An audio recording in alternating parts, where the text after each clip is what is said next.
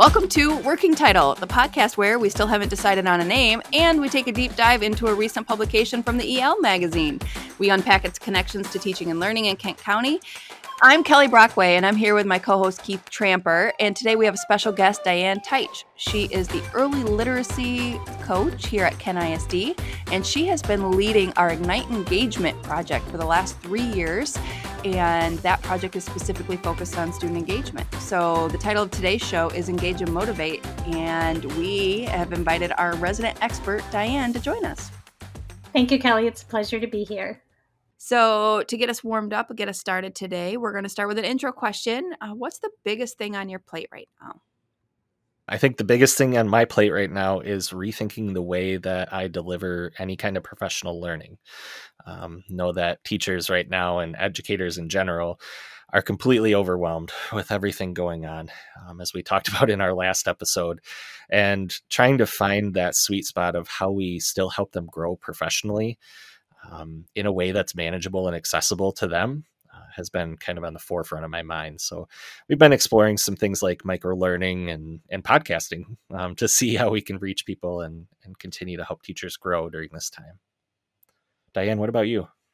I think the biggest thing on my plate right now is really focused on examining my own practice and the work that I do with teachers and coaches and making sure that I am infusing um, equity and and uh, racial justice into everything I do. Um, really kind of had an awakening in the last couple of years that have made that a priority for me. And so, you know, in looking at engagement in particular, the topic of today's episode, I think that if we're not considering all students and all teachers and all perspectives and bringing that into the work we do, we're not going to reach full engagement. Yeah, and based on both of those, I think you have platters and not plates.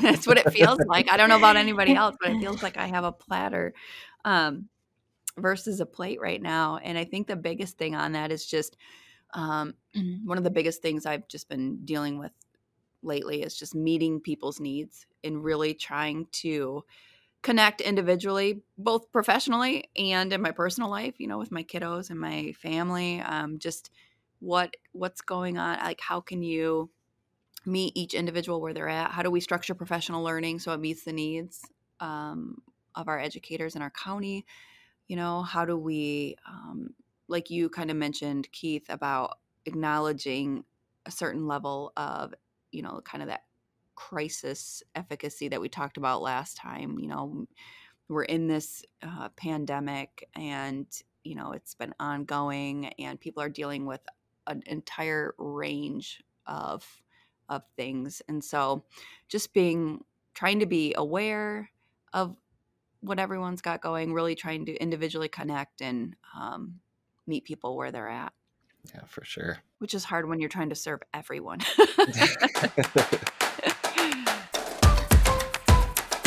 All right, the article that we're focusing on today is The Future of Learning Lies in Engagement by Andy Hargreaves. And it it essentially focuses on that right now in education we're sort of sitting in this place where we're totally disrupted and the author says that there's kind of three ways forward that we're all sort of pushing for. The first path is kind of aiming to fill the gaps of what has been lost during the pandemic so far um, looking at academically where our students are and what where they should have been and seeing how we can fill those gaps. The second path is kind of aiming at students mental health recognizing that there are a lot of stressors, a lot of things going on in our students' lives and our teachers' lives, um, and focusing on providing supports to to meet their mental health needs. And the last path is um, focused on using technology, leveraging technology to increase the variety of offerings that we have, the, the ways we deliver education to our students um, through the use of technology. So, really three different paths that right now a lot of our schools are kind of moving forward in. And the author, Andy Hargreaves, kind of focuses on three different approaches that all focus on engagement, arguing that engagement is the one true path forward out of the disruption that we're in right now. Well, and I think what stood out to me too uh, when we decided on our, you know, this article being our focus article was um, we've got lots of recommended pathways flying at us. Just in the last six to eight months, we've had, you know, our Department of Education has put forth um, their blueprint for recovery, numbers of organizations and associations, lots of uh, research based articles on their recommended paths forward. And I think that's what jumped out at me about this um, article was he's he really you know you you mentioned those three really common paths social emotional learning uh, ed tech uh, focusing on you know the academic learning loss per se and that those tend to be three very common focus areas right now. And he's really suggesting a, a shift away from those and that really we should be focused on engagement. Well, and, and I would argue that while he is advocating for a shift away from those three, it's when we talk about engagement, engagement incorporates mental health and well-being. Engagement incorporates the use of technology and, and digital learning that we've become much more adept at. And engagement addresses learning loss in a much more um, rather than focusing on deficits it addresses learning learning from an asset based viewpoint. So you know um, he does say on in in the article we shouldn't ignore what children have missed academically but we shouldn't use a deficit focused te- testing approach to drive our response so i think that that right there in a nutshell says, you know, what's wrong with the deficit focus, with the learning loss focus is we're too we're paying too much attention to what students have lost. But I would like to argue, what if they lost in relation to what? You know, to the standards that say by the end of this grade they have to know this. Well, what happens if all the students, because they've all been through this pandemic, don't know this at the end of this grade? Is it really learning loss or is it just you know we need to push it back a little bit and so and then the other piece of that is just not focusing on the learning that kids did do during the pandemic and kids have had some very powerful learning in a real world setting that we've been ignoring and i think if we bring that into our recovery efforts we will have much higher engagement and we will really recognize there's not the loss we think there is yeah, and I, I think you know asset based thinking is another way to think about this too. That not all students struggle, right? There are some students that are thriving in the environment that they're in right now, and it's important not to leave that behind. So, like our students who are maybe, I think the author refers to students who are ADHD and need to be up and moving around, but in a classroom that's not as feasible um, because it's distracting to other students, or you know, um, that whereas in a virtual setting um, not as disruptive. So um, they can focus better. Uh, may, there's other students that maybe got a chance to connect more deeply with their parents and their the people in their home and learn some of their culture and heritage in a deeper way than they would have um, if they were going full-time face-to-face in school. And um, the the last one they put in there too was kids were kind of shielded from the the monotony of test preparation as well through all of this too um, because it was less emphasized in the last couple of years yeah, and our LLCN group, who also runs a podcast, did a episode uh, back in May with Ron uh, Berger. Berger, I'm not sure if I'm saying his last name right, but um, titled "Our Kids Are Not Broken," where they specifically look at the prevalent use of the term learning loss and the deficit mindset that kind of goes along with that, and how detrimental that can be. Um, so we'll link that in our show notes so that um, you can if you want to dig into this idea of learning loss a little bit more, you can. Um, I really encourage you to listen to that. Yeah, and I want to say too that if we're spending our time doing test prep and then testing kids, we're not spending our time doing the important work of building relationships and building community in our classrooms. And kids are coming off of a stressful, anxiety producing time, and testing is just bringing on more of that. And the test results don't really help us know exactly what each kid needs because it is so deficit focused. So I think that we need to really rethink how we're spending this time and move away from this emphasis on testing and test prep and allow time for relationship building and connections just you know, there was a documentary, uh, Most Likely to Succeed, and um, they really got into this exploration of innovative approaches to education. So this is way pre-pandemic. Um, but one thing, one reference to a study from that documentary that uh, has stuck with me um, was they referenced a study where they examined a physics class and I can't remember if they said this was an advanced physics class. It must have been because the class average on the final exam was a B. Um, so that I mean, from from a physics, these had to be you know for the class average to be a B. That's that's pretty pretty powerful uh, average for physics. Um, but what they did was they had those students take the exact same final exam three months later, and the class average was an F there was no retention or very little i shouldn't say no there was very little retention there. It's truly test prep.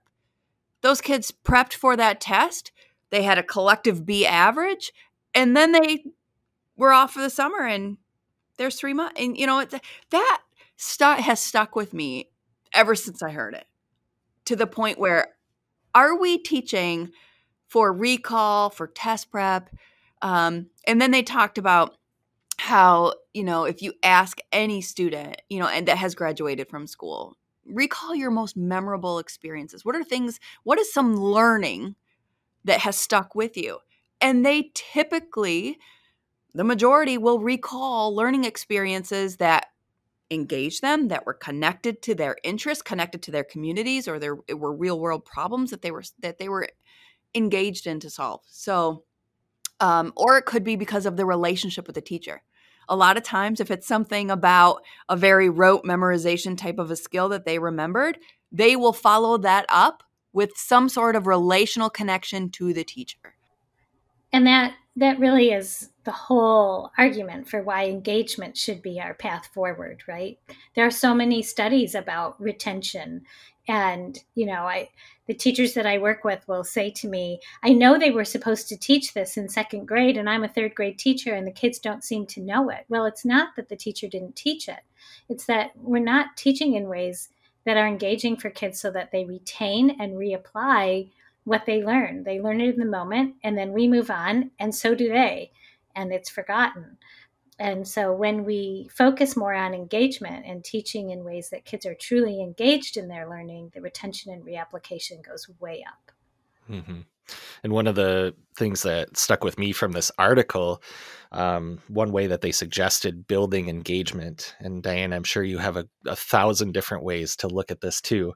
Um, one of the ways that the author suggested was infusing learning with meaning and purpose, right? And that is, I, I, to me, it, speaks to the whole um, efficacy behind project based learning, problem based learning, place based learning. When you start to engage students in the real world around them into their communities, and learning is a part of that, right? The ability to affect your community is not a result of the learning. It's part of the learning. It's part of what you're doing along the way. And I think some schools do that really well when they engage students in project based and problem based and place based learning but uh, like the author had a quote here that said our stu- our schools can't educate students well if we ignore the world around them. So we really should be asking um, our educators to leverage the worlds around our students um, to engage them and bring them in because it's impossible not to engage them when they're engaged in their communities and know that there's an audience out there that's beyond their classroom well, and we talked about that a little bit in our last episode too, uh, Keith. If you remember from the last publication of EL magazine, they specifically had an article that talked about embracing your place. You know where you are currently at, and how do you really truly embrace whether your physical place, your community. They talked about uh, community as your classroom and doing um, asset mapping in your community. Um, but then they you know they they are also talking about from a technology base you know if if your school has chosen a certain learning management system you embrace your place. Learn about that system. Learn what apps connect with that system so that you can truly use it to its full potential. I think we can do the same thing in our communities. Um, and in that last episode we talked about you know this idea of asset mapping our community. Great. But if individual teachers are expected to do that one by one by one the reality of that is there's just not enough time in the day you know for for that. So how can we collaborate as a community so that our teachers aren't left to have to go out and truly initiate all of that on their own? You know how can we provide them with here is an asset map of our community that we've put together thus far. Where might you see us you know collaborating with your classroom or your learners and things like that so. And i think that's something too like as we moved into virtual learning we we were inviting parents who are also generally professionals in their their worlds too and in their communities to see what was happening inside of the classroom a bit. And i think it's also on the community like you said to come in and say hey like i saw that you were teaching um, a little bit about variables. And you know what? We do a lot of that in our in my line of work is there a way I could come in and just kind of talk to you about or talk to your kids about how this connects and what they could expect about this particular thing in the real world? Um, that's huge. Well, and when you think about engagement too, thinking about um, this idea of engagement beyond just you know even student engagement that we're we're looking at community engagement and parent engagement as truly engagement collaboration not strictly participation which it has typically been in the past you know, that there's a parent night and we hope you participate and come and eat the cookies and listen to our information. But um, how do we how do we create uh, an engaged partnership, a collaborative partnership um, with our community, with our families, um, so that our students can be as equally engaged as they possibly can.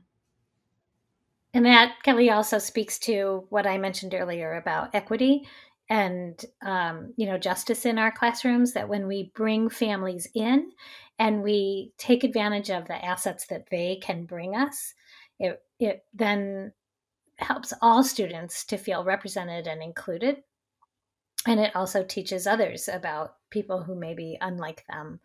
Um, and i also want to say in terms of the the real world purpose and you know things like project based learning and things like that I know there are teachers when they think about something like project based learning and place based learning, it feels overwhelming to them. But there are ways to make learning authentic and purposeful without necessarily diving into something like a big project. It can't be as simple as just having the courage to bring real real world issues into the classroom. And real world issues are often controversial, but they are the ones that truly engage kids when we avoid talking about things that are happening in the world around them, we're not we're not protecting them from it. They know it's happening. They hear about it. They see it. They're on the internet. Parents are talking about it at home. They think their kids aren't listening. They they know. And so when we bring those into the classroom, even at the youngest ages and give kids opportunities to think about and talk about and process that, their engagement goes up and we really are teaching them so many of the skills that right now we are teaching through rote exercises and worksheets and so it's um it's another way to look at it you know in addition to things like project based learning and place based learning. Well and i think you you bring up a really good point diane in that i think a way that our administrators can be a part of this work is to provide the space and the freedom for teachers to make those innovative, engaged changes in their classroom. They need that support to talk about. They need to know that they're supported and they need to have those structures and guidance relative to bringing those controversial topics into their classrooms. You know, instead of it's one thing to do it on your own, but it's another thing when I've had conversations with my administrator or my teaching colleagues. I have a set of guidelines that my district has given me to help provide me support when I'm engaging in this type of work um, and bringing these. And I have the freedom to do it. I have the encouragement and the freedom to explore things like place-based learning, project-based learning. I have I have the, the that level of freedom um, away from that really structured scripted you know potential curriculum that our district might have and so i think that that's a place um, from a leadership lens that could really uh, make a difference and, and he talks about that the art um, the author does on page 30 when he says you know schools need m- more of the freedom to innovate he so he specifically identifies that this is going to be a key component um, if you if you're going to pursue this pathway you're going to need to look at what structures for freedom and support do you have in place That's right, Kelli. And the the whole move that we have made over time toward the scripted, you know, published programs and you know, districts are investing tons of money into these programs and some of them have wonderful resources, but when we say you have to follow the script and you have to follow the pacing guide, we really tie teachers' hands to do anything innovative or engaging for kids. And the vast majority of these programs are not engaging in really any way. well, especially so, on a day to day basis. Uh, right. You know, it, and, it gets a little mundane after a little while. Right. And so, one of the things that we have found to be very powerful in the Ignite engagement program that I facilitate is the teachers, when they sign up, do get permission from their administrators to step outside the box. So, even if it's a district that's adopted a brand new scripted curriculum, the teacher has the permission to use that curriculum as a resource, but not necessarily follow the day to day script. And this has really empowered the teachers to do some wonderfully innovative things in their classrooms that is definitely increasing engagement and as a result, increasing students' you know retention and reapplication of what they're learning and their achievement levels. They're excited about what they're learning. They are extending their learning beyond school hours you know they they're getting so into it. And it's also allowed teachers that freedom to tie in those real world issues that i mentioned earlier that students are desperate to learn about in a safe environment. Mm-hmm. yeah uh, to summarize that i think you're saying like the more we can move away from standardization of things like here is the curriculum that you have to teach. Ask any teacher that totally kills any creativity in your classroom. But when you as a as a leader in education can step back and say okay this is a resource for you to teach with. This is the things that you're going to use. Now be creative with it. We don't want you to teach everything to a t. We need you to be creative and embrace yourself in this and, and do what's best for your students um, based on your day-to-day interactions with them. So limit that standardization but uh, you know encourage teachers to innovate and be creative so I have an example of a teacher who um, their district this year adopted a brand new literacy curriculum at the elementary level.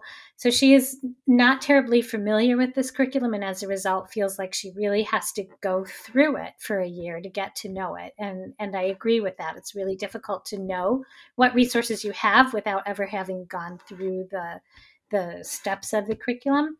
But she also knows that the curriculum, the way it's designed, is not engaging her students. And so at the start of each unit, she is looking at what is this unit teaching and then developing an essential question that is real world connected that the throughout the unit the kids and she come back to to really help the kids see why what they're learning is relevant and why it matters so it's it's a way even with a brand new curriculum that you feel like you have to go through the script and you have to follow it because you don't even know what's there there are still ways to come back and tie it into some meaningful and purposeful learning for kids and this really reminds me about uh, Marzano's Art and Science of Teaching.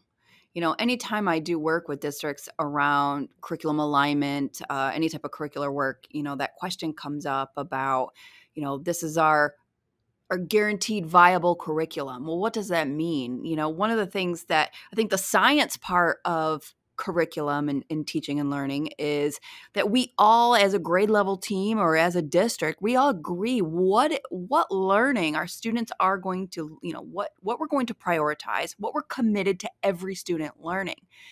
The artful side of teaching is the how how we do that. Now those really scripted curriculums can be a lifesaver in certain situations. I can remember my times as a first year teacher.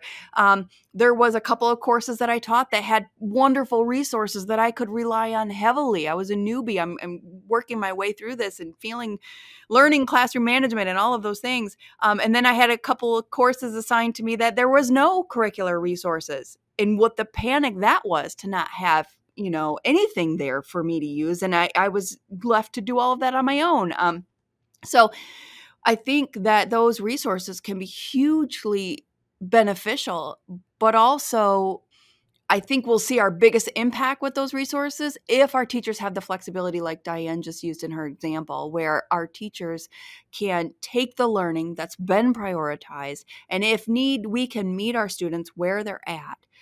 You know, really um, dig in on what they're interested in and use that and use the passions of the teacher. I think sometimes we forget about how exciting it can be to learn from someone who's really passionate about some something. And I I I just from an example I go back, my daughter had a teacher in first grade who was passionate about penguins. This teacher loved penguins and I know it sounds funny, but my daughter knows every type of penguin. She can still recall, she's in 8th grade now, she can still recall all the characteristics of all the, you know, the main types of penguins and it was because of that teacher. Um that teacher got her interested in biology because she could see, she could feel the passion of that teacher.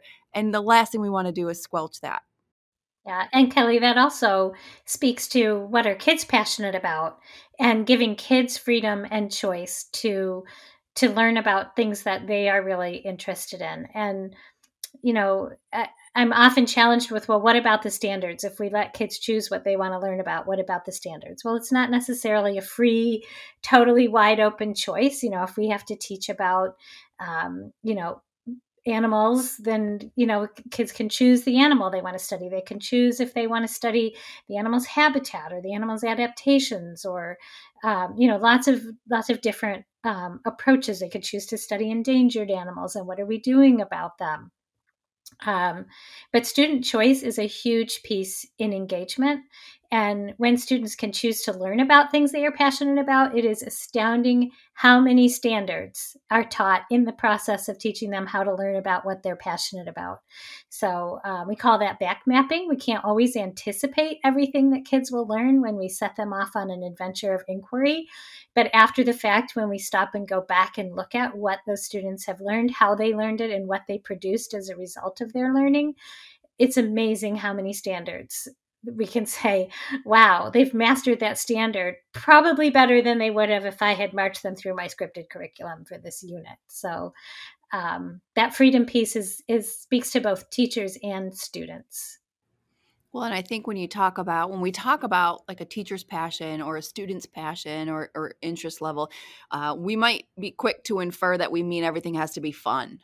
And I think the article uh, the author does a really good job in this article about creating that delineation that it's really beyond fun. It's more about mastery. It's more about harnessing those interests and that and getting to that engagement piece to to move a student to mastery.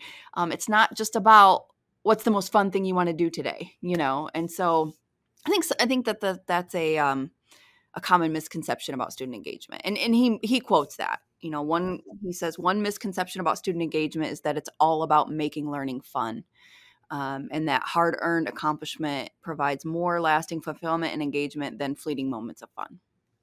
And i will say as a as an early teacher i was definitely in that in that school of thought of in order for it to be engaging it has to be fun. And i brought games into the classroom and you know we played jeopardy and all these different things. It really did not make a difference in terms of what students retained and were able to use later. Um, what does make a difference is is challenge you know kids having the appropriate level of challenge and really teaching kids explicitly teaching kids how to manage struggle. Because you know any when we think back on our lives and the things that we feel most proud of and our most memorable experiences probably nearly all of them were something that involved some challenge and some struggle. And that feeling of accomplishment when you've overcome that struggle it, it is really rewarding and it really sticks with you. And so we need to be spending time teaching kids what it means to struggle how to manage struggle and that feeling when you overcome it. I think we have so many kids who who avoid struggle because it feels scary to them because we haven't taught them the benefits of struggle. And just to add on to that the the concept uh, that sticks out to me when i hear about this is is craftsmanship right? Like when you can get when you get a student who's like honed in on oh my gosh i'm interested in this and i can see how this fits into something that i'm passionate about they will go and dig into it and dig into it and they will produce one of the best like they will far exceed your expectations right? And that's something that they will remember like wow i i really put my heart and soul into this. I remember a lot of this. This is this is stuff that stuck with me and i'm really proud of what i was able to accomplish. Like i know um, when i first came into the ed tech world um, just after leaving the classroom uh, genius hour and 20 time were big things right? Um, and I think this is sort of what that was getting at is giving students that space to dig way into a topic that's that's that they have a passion for or an interest in and then to use your term back mapping it to say okay where are the standards that we met along the way well and this conversation is really reminding me diane of your first year of your cohort and i remember you showing me a picture of a student who was reading a book and the significance of this photo was that this was during recess time of a student who lived for recess. Like, pro, I, I, I don't know the student, so, but I would imagine if you asked him his favorite part of, you know, of school, it would have been recess. But here's the student sitting reading this book. It was a book, I believe, about the Holocaust um, or World War II, something similar. I correct me if I'm yeah. wrong. I'm not sure the mm-hmm. topic, but the idea was that the teacher had presented this information in such an engaging way that the student was hooked and therefore had asked to stay in from recess to continue to learn more. You just yeah. can't get enough, you know. I, and Diane can probably talk a little bit more about uh, the work that she's doing uh, with the project, uh, Ignite Engagement Project. They are in their third year and they're just doing phenomenal things. Yeah. So, um, that is, you were correct, Kelli. It was a, an elementary, upper elementary student who had been introduced to the Holocaust through some work the teacher had done, and just said, "Do you have any other resources about this?" and stayed in at recess to to start to go through those resources, and then took them home and continued to work with them at home. Um, and we are seeing a lot of that in the classrooms that I am working in. Um, because the teachers are really working to implement the conditions in their classroom that lend themselves to students choosing to engage. I think there's a big misconception that it's the teacher's job to engage the students. And so, you know, we use metaphors like, well, I'm doing cartwheels and hanging upside down from the ceiling and, and dancing the jig every day to engage my students. But the reality is, there is nothing we can do that will force a student to engage. Students have to choose to engage. And in order for them to choose to engage, we have to create the conditions that make that likely. And so that's really what Ignite Engagement is all about is helping teachers to learn um, what those conditions are and help them strategize ways to implement those conditions in their classrooms. So we've talked about some of those conditions already, you know, bringing real world issues into the classroom and giving teachers the freedom to, you know, go beyond the script in their curriculum. Um, but there are lots of other conditions that really lend themselves to students choosing to engage another piece of it is that we teach students explicitly what engagement is, what it looks like, what it feels like. Um, we are using Ellin Keene's book, Engaging Children, as kind of the foundation of, or the starting point of our work together. And in that book, she um, identifies four pillars of engagement. And so when we look at those conditions of the classroom, we're really looking at how do we create conditions that lend themselves to those four pillars. And those four pillars are intellectual urgency, which is what Kelli mentioned that feeling of I have to know more. I, I just have to keep learning about this topic. Um, emotional resonance. Research shows that almost everything that we remember in what we learn, we remember because it has some emotional tie to us. We have some emotional reaction to it. And it doesn't have to be a hard emotion, it can be joy. But when we feel an emotion, we tend to be more engaged and remember more about what it is we're learning. Um, perspective bending is another pillar, and that really speaks to that community building and establishing an environment of trust where kids can openly and freely discuss and disagree with each other in productive and respectful ways and learn from each other. So, perspective bending is not necessarily about changing people's minds, but it's about helping them understand others' perspectives and maybe bending their own a little bit here and there.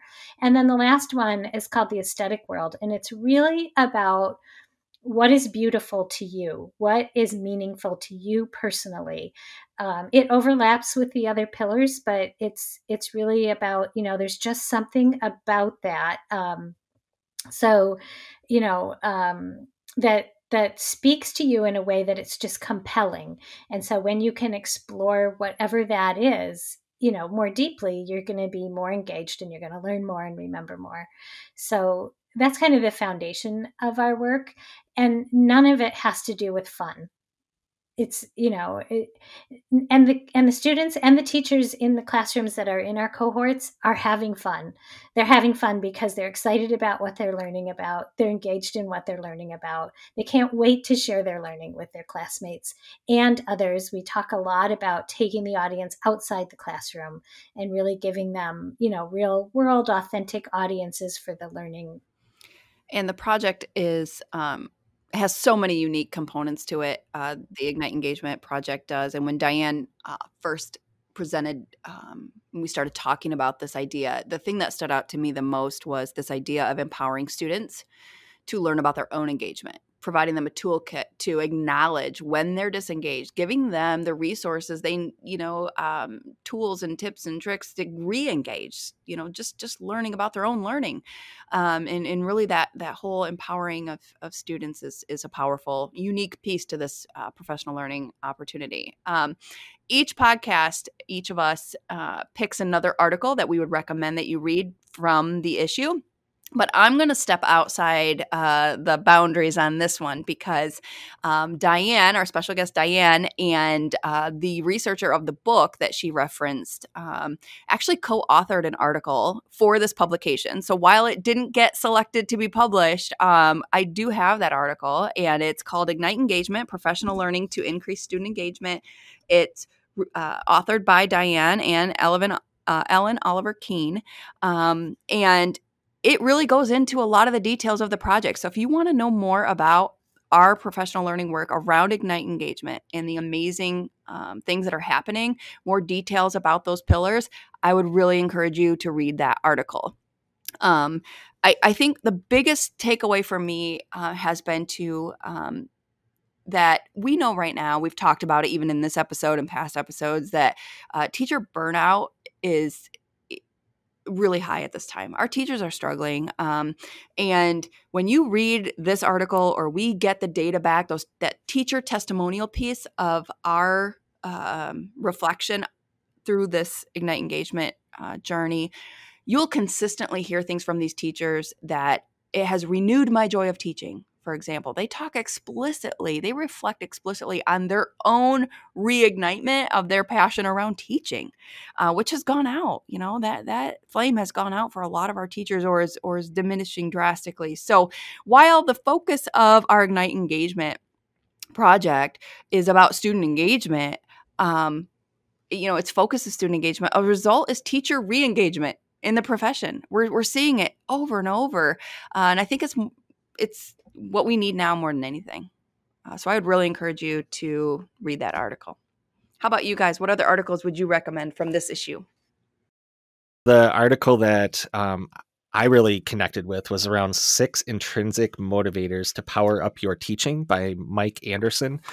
The things that they talked about, uh, Mike talked about, were autonomy, um, giving your students choice. You heard us kind of talk about that a bit before um, that that when you give students choice in their learning and how they demonstrate their lear- learning, uh, you seem to see a lot more engagement and motivation out of them.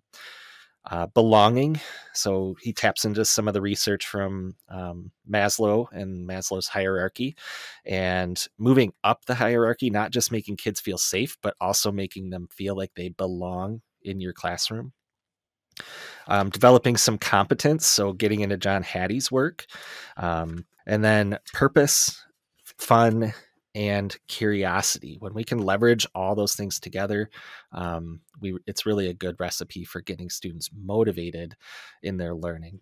Um, and what I liked about this article too is that they give some good, quick examples of ways to do those those six pillars there, and um, suggestions for how to get started if you're just beginning on it. Yeah, and those six those six bullet points in that article are things that we have touched on, you know, all through this podcast, you know, so they definitely do speak to engagement. Um, the article that I chose was Zaretta Hammond's article on equity and engagement. Um, given the focus I told you that is kind of my big platter right now, it made sense that this article really spoke to me. Um, what I really liked about this article is that she seamlessly connects equity and engagement. They're not separate. They're they are really inseparable. And um, she also distinguishes between engagement and compliance. And I think that's something that we do in the Ignite Engagement program as well.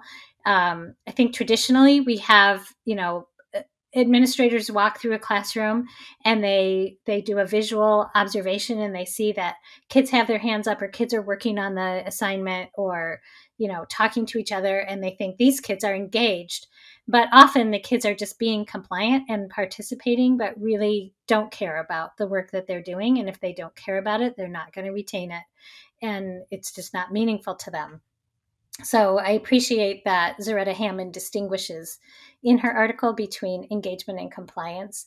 Um, she emphasizes the importance of community of learners that we have talked about um, and that's mentioned in the article that Keith just uh, recommended. And um, and tapping into the funds of knowledge that students already have and moving away from this idea of learning loss that we talked about at the beginning of the podcast.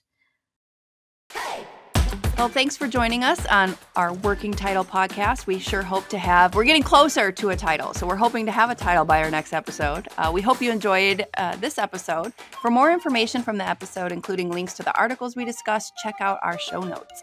Special thanks to Diane Titche for being with us today. Uh, we just truly value all of your expertise around student engagement. Really appreciate you being here. Thank you, Kelli. It's really been a pleasure to be here with you and Keith today and explore more about what we can do in our classrooms to increase student engagement. Up next, we'll be discussing the February publication of the EL magazine titled Equity Every Day. So maybe, Diane, you'll need to come back. um, we'd love to hear what you think about this podcast. Please rate and review us wherever you're listening. We'll see you next time on Working Title.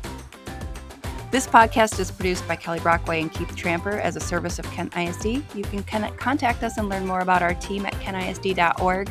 We are ASCD members, but we are in no way associated with ASCD or the EL magazine. Our theme music is Make It Work by All Good Folks. Who knew talking could feel so awkward? Uh, and it's not for me. I can talk to a brick wall, but the minute you tell me you're recording me, I'm a hot mess. Welcome to uh, see already. I see I I can feel my heart rate rise.